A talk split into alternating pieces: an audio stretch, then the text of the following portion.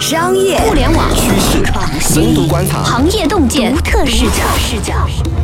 新商业观察，和你聊聊商业圈里的那些事儿。本节目由三十六克高低传媒联合出品。大家好，欢迎收听这一期的新商业观察，我是老马马金南。我是三十六氪的深度报道主编杨轩。嗯，轩轩，呃，现在呢是一个消费升级的时代哈。那么我本来啊以为这个电商这个赛道里边，网易严选可能是最后一个这个搅局者了，没想到京东突然又入局了。京东应该是眼红了吧？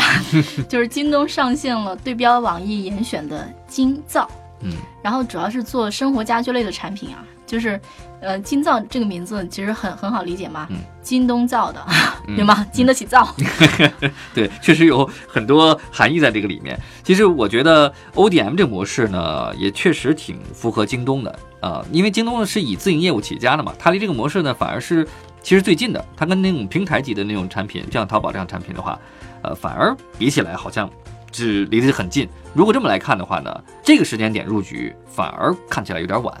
我觉得这可能是因为所谓的老电商公司的成见，因为其实早在很多年前，嗯，然后当当当时做过当当优品，然后也是卖什么家居啊，然后那些非常什么白 T 恤这种标准品嘛，标准产品，嗯，但是当时没有做起来，就是用户好像也不怎么欢迎，然后它的 GMV，然后交易额也很小，嗯，所以其实，在你看我跑了很久的电商，嗯，而且我相信说在京东很多老电商人的心里。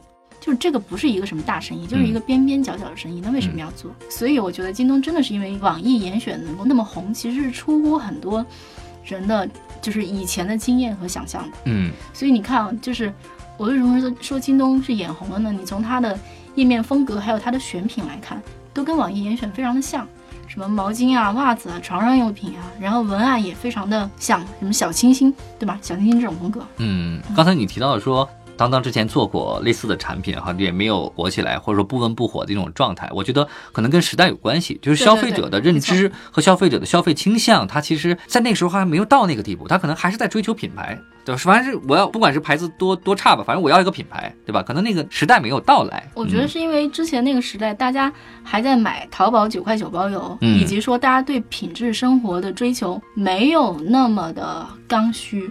对。而且我觉得，其实就是几年过去了，我说那个应该是五年前的事情了。然后现在跟五年前比，其实消费者又发生了变化。年轻比上一代消费者年轻五岁的消费者已经进入了这个市场，嗯，这个年龄段的消费者他可能对生活品质更讲究，就愿意更多花一点钱。我觉得他可能就是消费者本身也有一个迭代了，嗯，而且在上一辈的消费的理念当中呢，我会发现很明显的一个两极分化，就要不就一部分人群在追求的是奢侈品，对吧？我要买贵的东西，我要有牌子，要就是牌子多贵我要买，对吧？我要彰显我自己的身份，还要剩下呢就是有大量的一堆的消费者在追求什么？追求低价的，然后特别廉价的。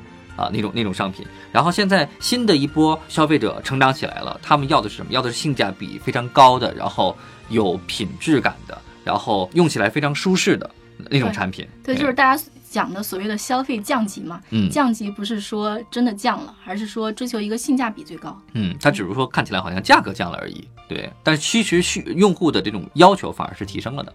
对吧？对，嗯，没错。刚才轩轩也提到说，京造跟严选它的选品上非常的像。其实我觉得主要是因为它的用户目标用户群其实还是一致的，在这些潜在的用户群里面呢，他们确实是非常喜欢这种这种类型产品，所以就不谋而合了啊，在选品上就不谋而合。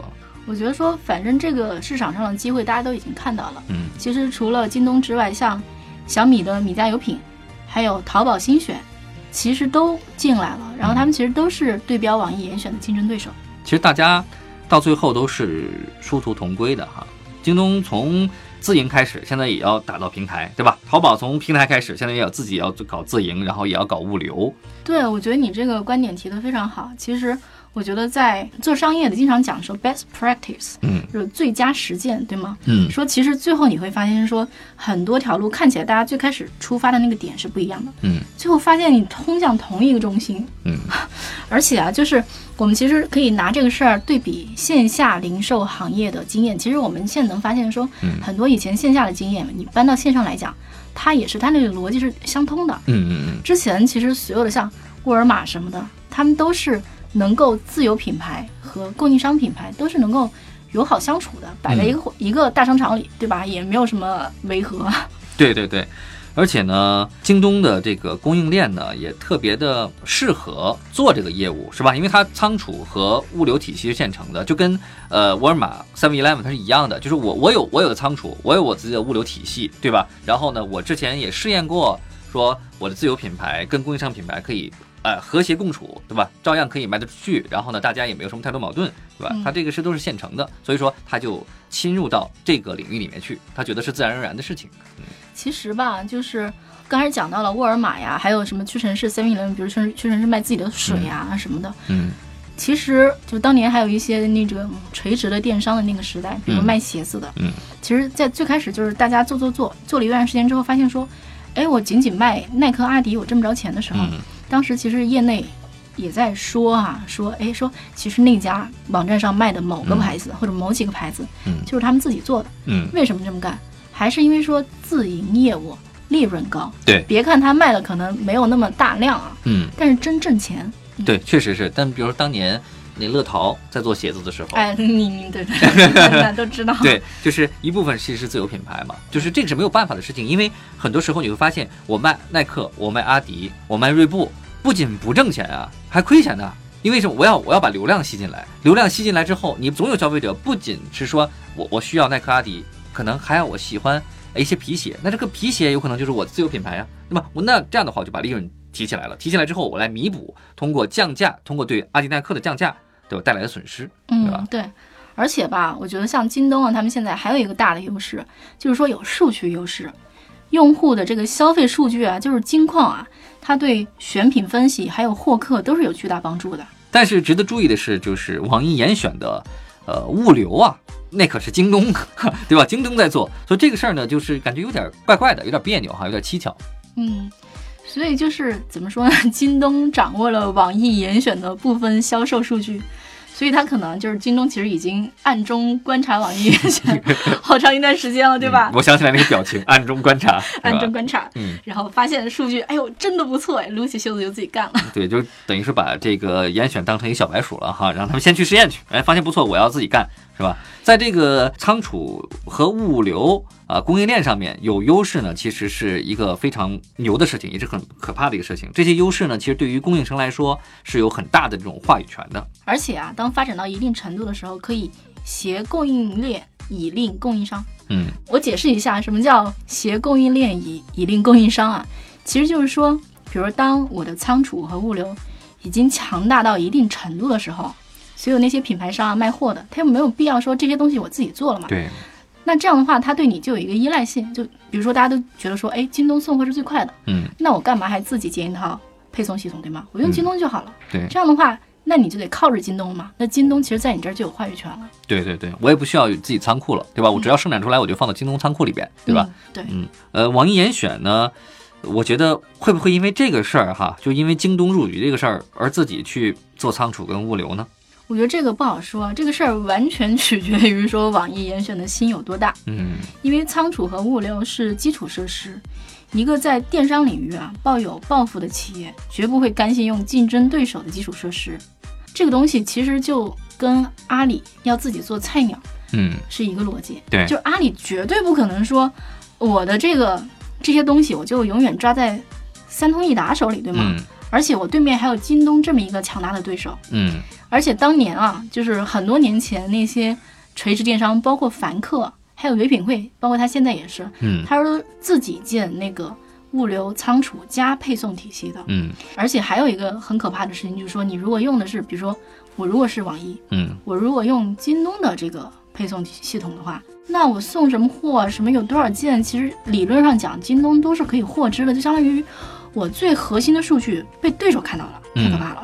对，关键你还做不了假，是吧？我不能我号称我今天我的日订单量突破多少多少万了，对吧？人家说你没有，是吧？嗯，对，就看心有多大。对，所以说物流数据对于呃电商来说，它的重要性啊是不言而喻的。就像当年像顺丰跟菜鸟之间那场口水仗，是吧？就能看得出来，就确实很重要。要不两家不会去拉下脸面去打这场仗。对，嗯，而且吧，就是。在物流还有数据的优势啊，就京东在这条路上不会走的一直那么顺的。嗯，因为呢，虽然有之前有其他的零售商有那个自有品牌还有供应商品牌和平共处的先例，但不代表说不会有矛盾。对，因为呃，合作供应商呢，他肯定会在心理上肯定是有反弹的，因为在想说，哎，原本我们合作好好的，然后现在呢，你到我的碗里又抢饭吃。既当运动员又当裁判员，对，在正常的这种呃逻辑下，就是那些合作的供应商肯定会有这个感觉哈，就是说你肯定是会把这个流量对往自己的这个品牌上去倾斜的，对吧？嗯那么我这一点肯定会引起供应商的一些反弹。哎，自己家的产品推一推嘛，这都很正常，对吧？嗯，那其实就有点左右手互搏的这个意思了。对。那么无论是呃京东这个京造还是严选，那选品上，呃，他们其实都是从这个标准品开始的。那么未来呢，我在想哈，有没有一种可能，那就是各大电商平台它自己呢都会去造自己的自有品牌的一种基础的标准品。那么原有的那些在市场上流行的那些传统的那种呃基本品那种品牌呢，会会不会慢慢的去萎缩？嗯，我觉得不是没有这么一个可能啊，而且我觉得这个事儿取决于说大家想干一个什么样的事情。嗯你看网易严选其实之前不是做电商的，嗯只不过网易一直对电商贼心不死嘛。嗯，网易最强的就是说它有流量。对，我觉得可能我们的思路不仅仅是说限制在说做电商的公司，嗯可能还可以想想是不是说其他有流量的公司，他们都会干这个事情。嗯然后可能像网易严选的路啊，可能是一个大家会走的标准路径，嗯从日常的消费标准品开始，拖鞋呀、什么卫生纸呀、嗯。什么床单啊，因为这些东西它的品牌认知度不高，然后大家不会说我为了炫耀，我一定要买一个什么牌子的，嗯。他只要你他只要觉得说，哎，设计可以，质量可以，然后购买方便，他可嗯，能就买了，对吗？对。非常容易切入。对，比如说我不可能买一个大牌的一个厕纸，是吧？反正我在家里用，是吧？除非特别作，对，就是我，除非我是王思聪，是吧？对，不不，我有朋友，我有朋友，然后他他的围裙都是纪梵希的。我去，你你身边的朋友圈简直让我很羡慕啊！给我介绍一下，认识认识。不过呢，我觉得这是一个呃传统品牌的一个产品升级的一个呃一个机会哈。其实它可以完全趁机呢去做产品升级，就给这个它原有的这种基准品的产品附加一些更多的这种文化属性啊，这种娱乐属性啊，就让产品呢看起来它不仅仅是一个呃消费品一个实物了，它可能还是一种精神消费品。嗯，其实吧，我倒是觉得说，已经成型的电商平台，其实没有必要进入这个领域。实话讲，真的挺累的。嗯，然后那个，你想要去跟什么供应商谈，还得下单，嗯，还得然后还品控呢，品控，对对对，品控就搞死你了。是啊，然后出点什么那个质量问题，大家投诉你。投诉，对你。记得那个当时网易严选那个锅那个事儿？